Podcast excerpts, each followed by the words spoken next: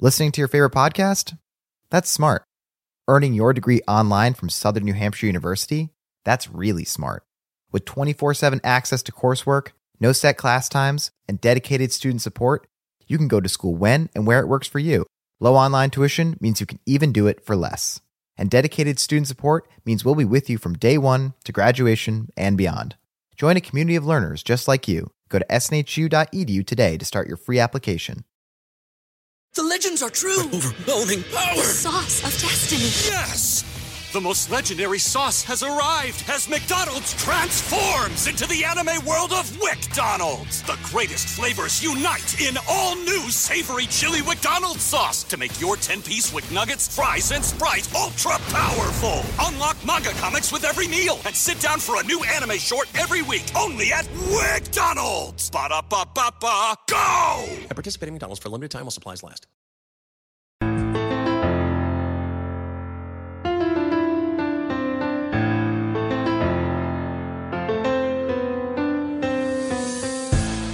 My next guest is Hip Hop Culture. He founded Fat Beats in 1994, and I'm honored to speak to him. He's Joseph, aka DJ Jab, and I want to welcome him to the Live with Tim Heinecker. Thanks so much for joining me.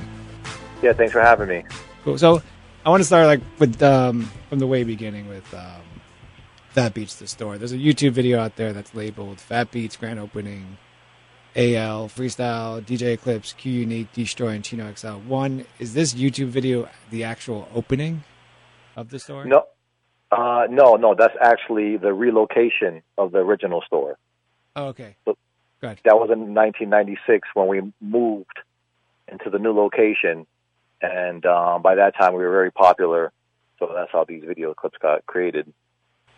Uh, the the with the with the original store, um, the original location, uh, with having artists on, with having uh, DJs, how did the artists and how did those DJs and those performances kind of represent uh, your mission going into Fat Beats? Well, we started in '94, and it was just really to kind of um, combat, you know, the lack of vinyl, hip hop vinyl Mm-hmm. in New York City. It was really hard to buy um, hip hop records in '92, '93. Was so house dominated.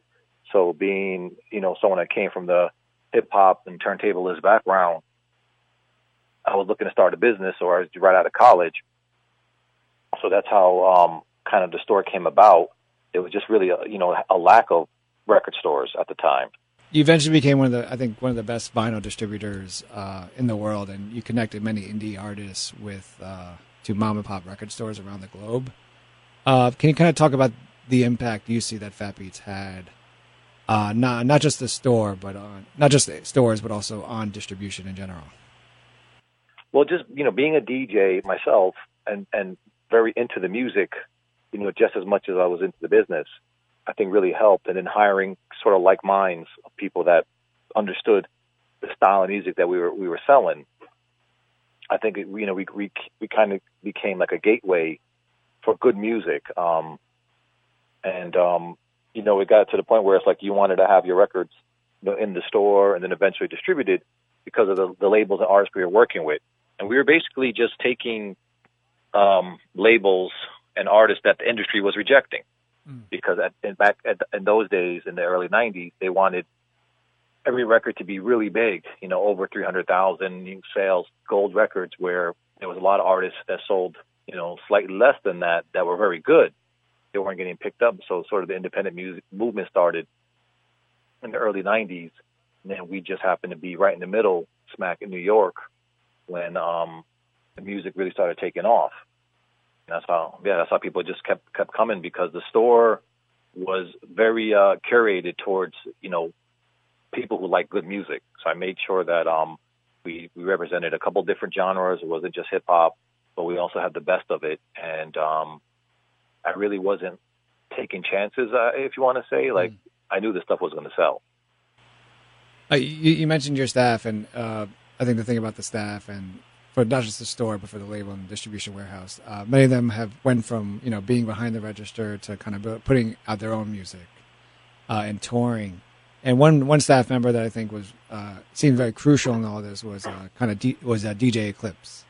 Uh, can you talk about his importance uh, for you in the store and how helpful he was um, for Fat Beats? Yeah, yeah. It was um, it was uh, in 1995 when um, when I first opened up. The industry was uh, pretty strong. New York City. There was a lot of uh, representation from major labels and independent labels. They all had offices, so I used to go around to all the labels and promote the store and try to get um, the new releases and get some promos and just trying to create awareness. And Eclipse worked at Wild Pitch, mm-hmm. and um, he was ha- he just happened to be working with uh, with MC Serch and OC. OC had just come out, so he was he you know he came down to the store a couple of times promoting the OC project. Also, they had Large Professor and a couple of uh, compilations they had, and it was really good. Uh, we uh, started business started picking up, and I recognized Eclipse, you know, was kind of a connoisseur of music, especially the type we were selling. He was very uh, very educated, you know, knew knew it inside out. He was a DJ, you know, he even did some b-boying. So when the store started picking up, I needed someone on the weekends just to help out. So um, he seemed like a perfect perfect fit, very reliable person. So uh, asked him to start working on the weekends, and he did. And then when Wild Pitch folded, uh, the company Fat Beats was doing really well at the time, so we were able to take him on full time. And uh, and that's how the relationship started. And you know, he was a DJ. He came uh, came from the South and, and lived in New York, but his his his knowledge of, of the music was just you know it was a superior. Like he just knew about everything when it came to hip hop, twelve inches, and going all the way back to the albums, everything. I, so I was 94. I was 15 years old at the time. Uh, I grew up in Washington Heights. Uh, so going to Fat Beats it was always an ex- uh, for me was just a great experience because you never knew who was going to be there, you know, who was yeah. going to be battling. And at this time, you know, we had let's say the Wiz, you know, nobody beats the Wiz, and HMV, you know, all these rec- huge record labels. And uh, I'm trying to get to the point where uh, point of this question is that DJ Evil D uh, talks about how important Fat Beats was to his career, and he gives Fat Beats just credit for it. Um, can you kind of give the listener an understanding of, well, what was the, the the the record store scene like at this time, and then when did you realize the impact that Fat Beats w- was having on people's career? Well, you know, in the in in the '90s, you know, there was only a couple of major distributors that controlled everything, and Sony was Sony was one of them, and Sony also um, was a big manufacturer of equipment, CDs, turntables, and things like that.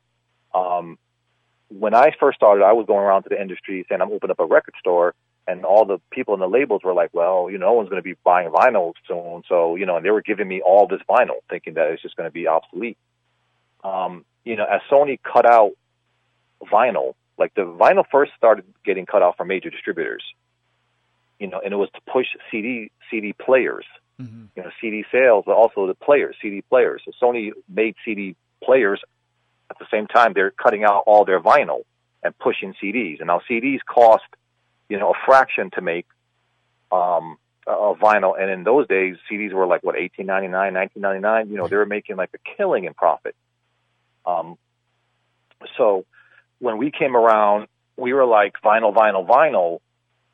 So when people started seeing that, you know, record stores, major stores are not carrying vinyl anymore, they, you know, they still wanted it. They weren't accustomed to CDs yet.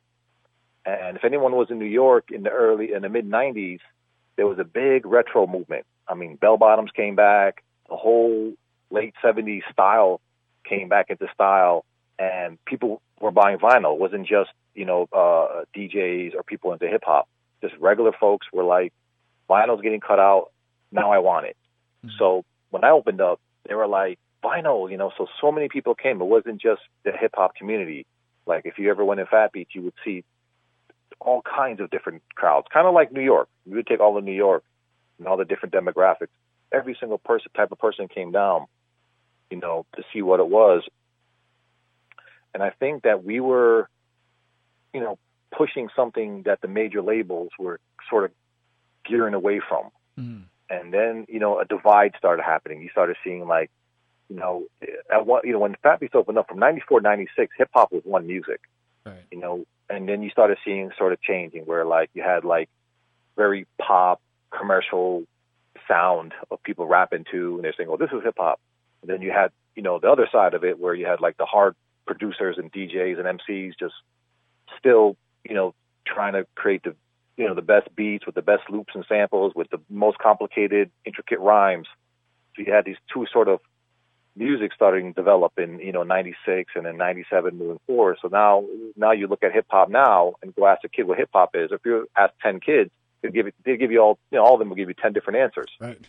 You know, but we were pushing that sort of you know I want to say hip hop from the beginning, and um, that crowd you know kept coming, and then you know fans kept coming, and it just kept building. So you do have a couple of different uh, you know consumers now when you buy when you when you um, look at hip hop music, and we happen to have a good foundation of people that just like good music. Doesn't matter the artist or whatever. It's just good music that we sell to. That's why new artists work with us. How, how, how, do, how do you make that decision? I mean, from from a, a completely business perspective of it, like uh, like you just mentioned, there's different different waves of hip hop that are coming through, right? Um, Yeah. How do you decide? Like, how do you how do you decide uh, not? I guess maybe you don't, but you know, not take that commercial record because it's you know because if you take the commercial record, you're going to get you know guaranteed sales, right? But how do how do you weigh that balance of like you know selling versus I guess I don't I don't maybe authentic hip hop or uh, or not or not as selling a much selling hip hop. Yeah, I mean, authentic is a good name. we can't sell that stuff. You, you, you. If you take the top ten Billboard, you know, rap records, we can't sell it. Like our, you know, the stores that we distribute to won't buy it, and the customers that come to Fat Beats won't buy it either. Mhm. Like maybe a few. Um, so it just, it, it just, you know, it just doesn't work with us. So it, you know, became where it's sort of, I would call that like pop, you know, pop music Right. but we we don't have success with that. Like, um, you know, when, when Eminem first came out, he he had an EP that we picked up and we sold it, and we sold his records since, and then we sold Kanye West and stuff. But like a lot of this new stuff, I we we wouldn't be able to sell it.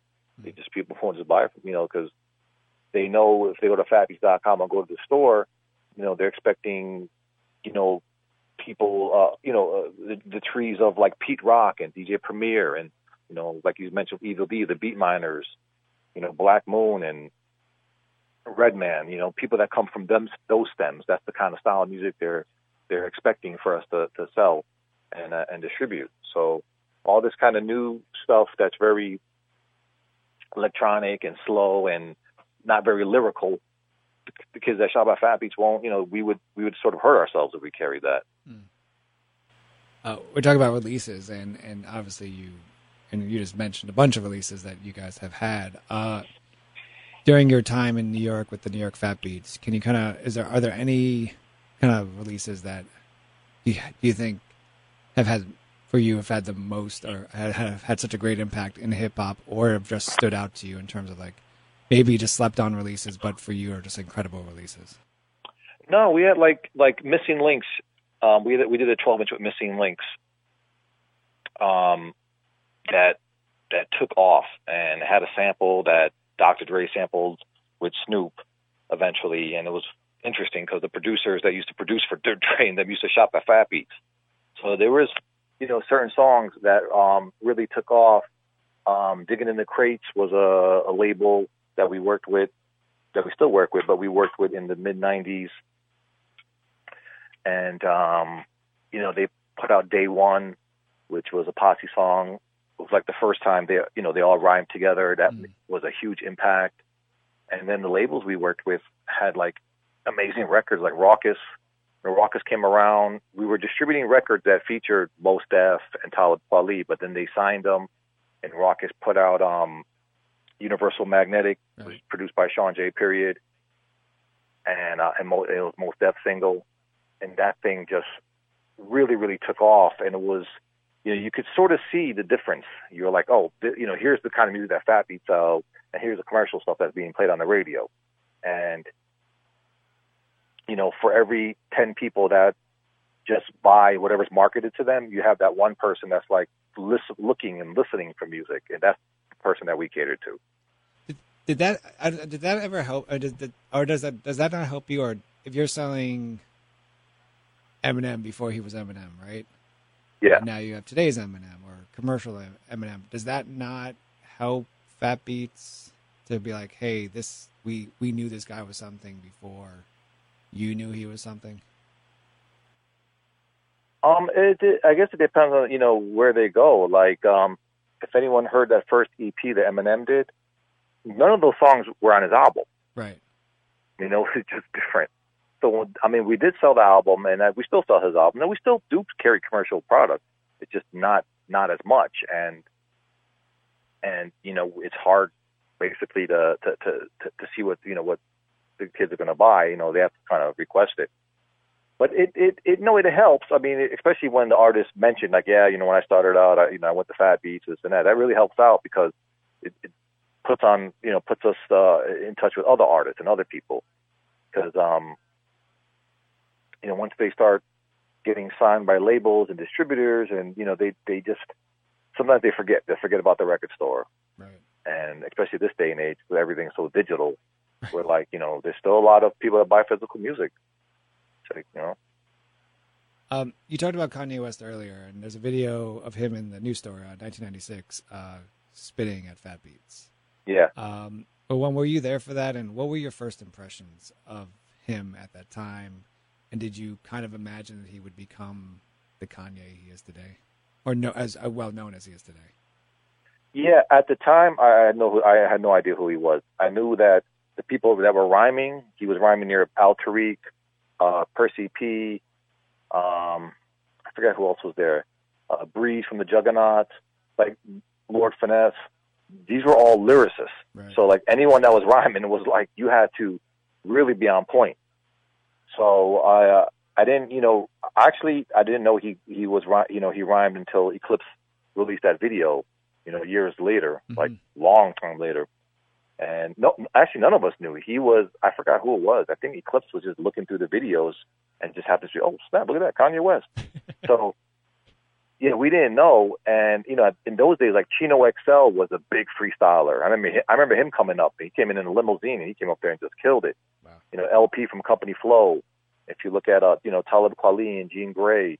Like, so it was all these bubbling artists that were just known for lyrics and, you know, just being uh, putting out good music. So had no idea who he was, and um, didn't uh, uh, pay any mind until afterwards. But we, uh, but his music was great. I mean, we liked his, you know, first couple albums. We sold them and everything, and um, you know, hopefully, uh, you know, the next Kanye comes through too when, when the, with the with the new store opening up.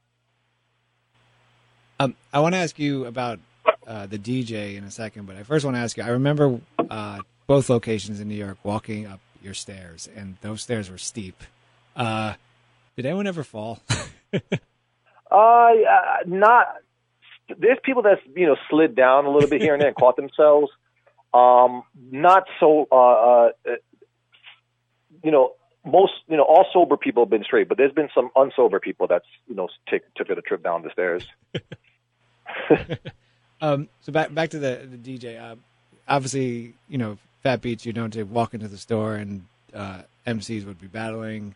I remember seeing Murs battle uh, and doing uh, Secret Wars Part One uh, Yeah. live, which kind of blew me away because I only heard him, you know, through tape or you know MP3 at the time. Uh, but you you also had DJs like DJ Neil Armstrong, Rob Swift, um, just name a few, through a few, and yourself. You're a DJ as well. Um, Yeah. what What do you think uh, was the first kind of performance at the store by a DJ that kind of completely blew you away? But then also, what's the importance of the DJ to the culture for you? Um, well, you know, the, the the foundation of hip hop music was with the DJ. Right. You know, so when when it started out, you had you know the DJs cutting up the breaks, you know the the, the breakers break in, and the MCs you know getting the crowd going, and then they started rapping. So that was always to me like the foundation. And growing up, you know, in the Bronx, and then moving to Connecticut, you know, whenever you said you know a jam or hip hop jam or wherever, there was it was a there was a DJ So I always felt like, well, if you get rid of that, then what happens? You know, and you you can't get rid of it. It's like with it's like with rock music. You you know, you can't get rid of the guitar and the drums and the bass. Mhm. They tried for a while in the '80s. Everything went synth, but it went right back to that. So I felt with hip hop, I was like, you know, all these guys can play with their their CDs and their digital stuff and and and and and try to get rid of the turntable. But i- i- if they do that, first of all, they can't do that because that's the foundation of this culture, and the culture is too strong to go away. So I always um, had confidence in vinyl and DJs, and um, we never stopped selling vinyl from '94 until now. Even when the scene crashed and all the stores closed closed down, we always sold vinyl. Like when Fat Beats retail closed, we just distributed more. We mm-hmm. went from you know retail people shopping at retail to people shopping all around the world and us selling like more distributing more product around the world. The stores were in major cities where expenses were too high in like New York City for instance, unless you're selling like diamonds or robbing everyone with huge profits, you can't afford to, to pay the rent and taxes. Hmm. It just the, uh, the the you know the rent per square foot doesn't make sense to uh, small mom and pops. So that's why the fat, the Fat Beat stores, you know, were, that's one of the reasons why they closed because the overhead was just way too high. Um, but to me, the, the DJ and the vinyl is the foundation, sort of the whole culture, and it started that way, and I think it'll always be around. And it shows now. I mean, vinyl has has, has gone back up, and um, DJs are, you know, somewhat relevant again. We've seen all the video call fails by now the mute button mishaps, the cat cameos, people not realizing the camera's on when their pants are off. But none of this makes Fred feel any better about giving an entire sales pitch mistakenly using a filter that turns him into an itsy bitsy baby duck. How do I turn that thing off? It's too late, Fred. It's too late. When you realize it's better to do business in person, it matters where you stay. Welcome to the Hilton Garden Inn, Fred. The meeting room is right down the hall. Hilton for the stay. Listening to your favorite podcast? That's smart. Earning your degree online from Southern New Hampshire University? That's really smart. With 24 7 access to coursework, no set class times, and dedicated student support, you can go to school when and where it works for you. Low online tuition means you can even do it for less. And dedicated student support means we'll be with you from day one to graduation and beyond. Join a community of learners just like you. Go to snhu.edu today to start your free application. Hop, hop, hooray! Nordstrom Rack's got sweet deals on everything Easter, which is Sunday, March 31st. Get to Nordstrom Rack now and save on Kate Spade New York, Too Faced, Steve Madden, Calvin Klein, and more from just $30. Score great brands and great prices on Easter looks for everyone, plus spring decor, gifts, and all kinds of deliciousness. Rack up the deals today at your Nordstrom Rack store. What will you find? The legends are true. overwhelming power! The Sauce of destiny. Yes!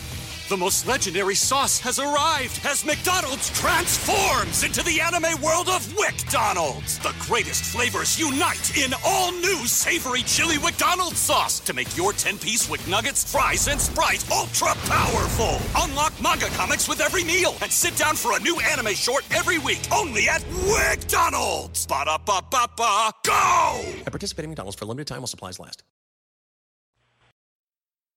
If you talk about the timing of your store, but also the timing of uh, Battle Break Records, uh, they seem to coincide, and I think you guys were on the forefront of kind of purchasing those. Yeah. Um, how can you talk about how kind of these kind of records um, impact impact turntablism, and kind of I guess made DJing or turntablism kind of brought it to a new level. Yeah, well, I mean, they were great tools for DJs because now you don't have to flip through all these different records. So they, you know, the DJs like Roc Raida, Rest in Peace, and the Skratch Piklz, you know, just took their favorite break records that they would always cut up, which were very common for most DJs, you know, to cut up because that's the one thing DJs had in common was you would find breaks to cut to, like like Peter Piper, for instance, from Run DMC. That was just a, rec- a common record that people cut up to. That was all around the world, just like uh, Rock the Bell from LL Cool J, and um, you know, and and various other ones.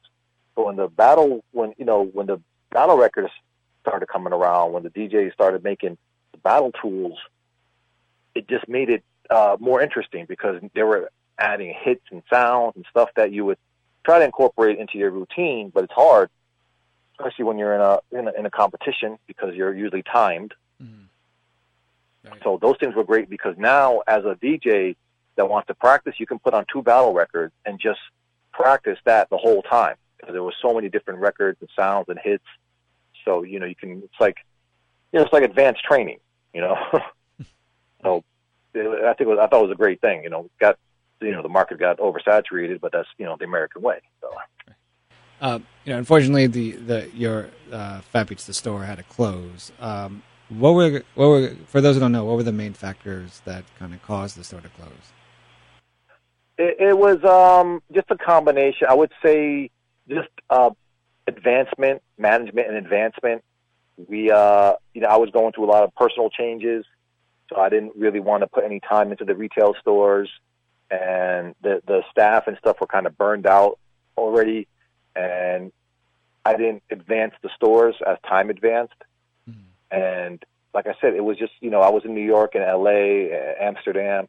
It was just hard, um, you know, keeping the overhead because um, it's just you know they're very expensive cities, and vinyl profits aren't like clothing. You know, very very small, and um, I also noticed uh, you know the dist- distribution company and the website, which was doing a lot better, taking off. So closing the stores gave me more time to focus on what's making more money for the company.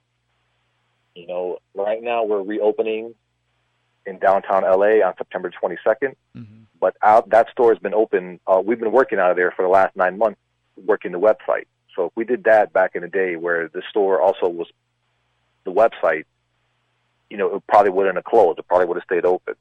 But we sort of needed to go through this transition just to let the mar- let the scene kind of uh, let all the dust blow over and see who's left over. And um, you know, right now opening the store, I think it's a great thing.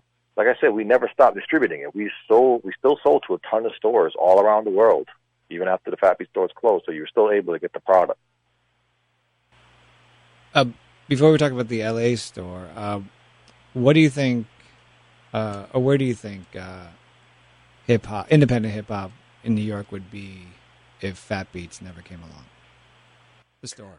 Uh, I think someone else would. You know, there would have been another store or some. You know, it just there was too many people that were into you know just hip hop for it to kind of go away. They they had to go somewhere. So when I opened up, it was it was a gathering place. You know, and not just New York. You know, worldwide, people would be able to be able to come and gather somewhere. You know, in a safe environment. I, I think someone else. I think there would have been another place because there was just too many people. Maybe they would have been hanging out at a park or something. Like I used to hang at Astor Place or Tompkins Square Park or um or the uh, park on West Fourth in the on the west side. But they were gathered somewhere and and and and you know sort of uh, kept the scene going. Do you know of any? I, I mean, I- so I, I envision. I've always kind of envisioned Fat Beats store as like the equivalent of a of this of when people actually or artists actually went to studios and went to the same studios. Uh, Yeah. And you know, and you hear stories about um, two different groups are you know recording at the same time and they run into each other in the hallway and they create you know uh, something comes out of that, right? Yeah. Um, and then I kind of equate that to how Fat Beats uh, is. It, off off the top, do you know of any, or do you remember any kind of collaborations that might have never happened if they didn't meet at Fat Beats? Uh, I know, like I, I know, it was a meeting ground, and I know a lot of labels that were interested in artists would meet them there. Um, I don't know if I don't know what wouldn't have happened if they didn't meet, but um, it definitely was a, a place to, to you know to go and to hook up with because it was um, you know well known. So when um, like Asphodel, when they wanted to sign the Skratch Piklz, Skratch Piklz were in town. They met them at Fat Beats. And they're like, you know, let's, let's let's talk here, or whatever. From there, go somewhere else. But yeah, you'd have to ask, I guess, artists and labels, you know, who because you don't know. You know, you just see a bunch of people start talking to each other and kicking it. You don't know if they're doing business or talking about records. you're, you know, you're, like you mentioned, you're about to open a new store uh, in LA. Um, overall, what's the? I feel like that's. A, I mean, it seems like in this day and age, that is a big risk to take because uh, you don't know if people are just going to continue to buy online or just download M Stream or MP3s. Um, but what's for you? What's the importance of the record store? Not just the hip hop culture, but to the culture of music. Um, because like with with digital downloads, you're you're you're just sort of downloading the right to listen to something. So I think the the record store for all music genres is important that people actually own, you know, music. Mm-hmm. So when you buy a record from Fat Beats, you own that artist's music. You know, you you bought it, you own it on the vinyl version, and it's yours. Whereas, you know, digital download, if you ever read, you know, there's a clause on that. You just you have the rights to listen to it through your devices and stuff. So, yeah, I just think it's uh, you know, artists having people you know own their product. So you know, you mentioned this the new store opening uh, September twenty second. Yeah. Um, can you and you talked a little bit about, it, but can you uh, discuss further about like what's the grand opening? I guess the grand opening. What what it would be like? Will it be kind of the same scene that the New York Fat Beats had with artists? Uh, with you know artists to collaborate. Uh, will there be any artists joining you for that opening or DJs? Yeah, there's a there's a there's a list of DJs performing. You can see that on the website and on the on social media. Uh, I, I anticipate a couple of artists probably wanting to get on and, and you know spit a freestyle the store is going to look different than the original Fat Beats. It's going to look like a 2018 uh, record store. Still full of vinyl, full of mm-hmm. product, but it's just going to have a different look. And um, you know, this is really one of uh, one of my staff members. You know, it was kind of his his his his dream to you know to run a Fat Beat store. So he really wanted to do it, and he was capable. So that's sort of how the store came back around. I think it's going to be a, it's going to be a good day. Um, we you know we know we do know the climate of vinyl sales, so we're not anticipating it's going to be like um, when the original stores were open when we sold like you know ridiculous amounts of records. But I think we're going to have some good stuff. And you know, being that we distribute a lot of product, we get a lot of exclusive records. You know, we're doing a lot of um, reissues with major labels and stuff. So with the store, you'll be able to get a lot of stuff first before you know goes out to the world. So that's one of the advantages going. DJ Jab, he's the founder of Fat Beats. Uh, new store is opening in LA September 22nd. Uh, DJ Jab, thank you so much for joining me today in the library of Tim All right, thanks for having me.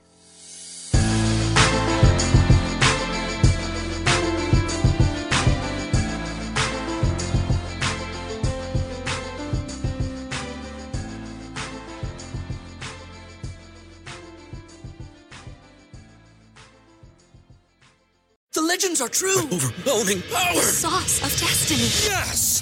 The most legendary sauce has arrived as McDonald's transforms into the anime world of WickDonald's. The greatest flavors unite in all new savory chili McDonald's sauce to make your 10-piece Wick Nuggets, fries, and Sprite ultra-powerful. Unlock manga comics with every meal and sit down for a new anime short every week only at WickDonald's. Ba-da-ba-ba-ba, go! At participating McDonald's for a limited time while supplies last.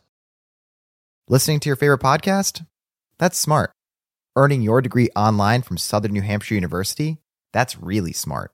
With 24 7 access to coursework, no set class times, and dedicated student support, you can go to school when and where it works for you. Low online tuition means you can even do it for less. And dedicated student support means we'll be with you from day one to graduation and beyond. Join a community of learners just like you. Go to snhu.edu today to start your free application.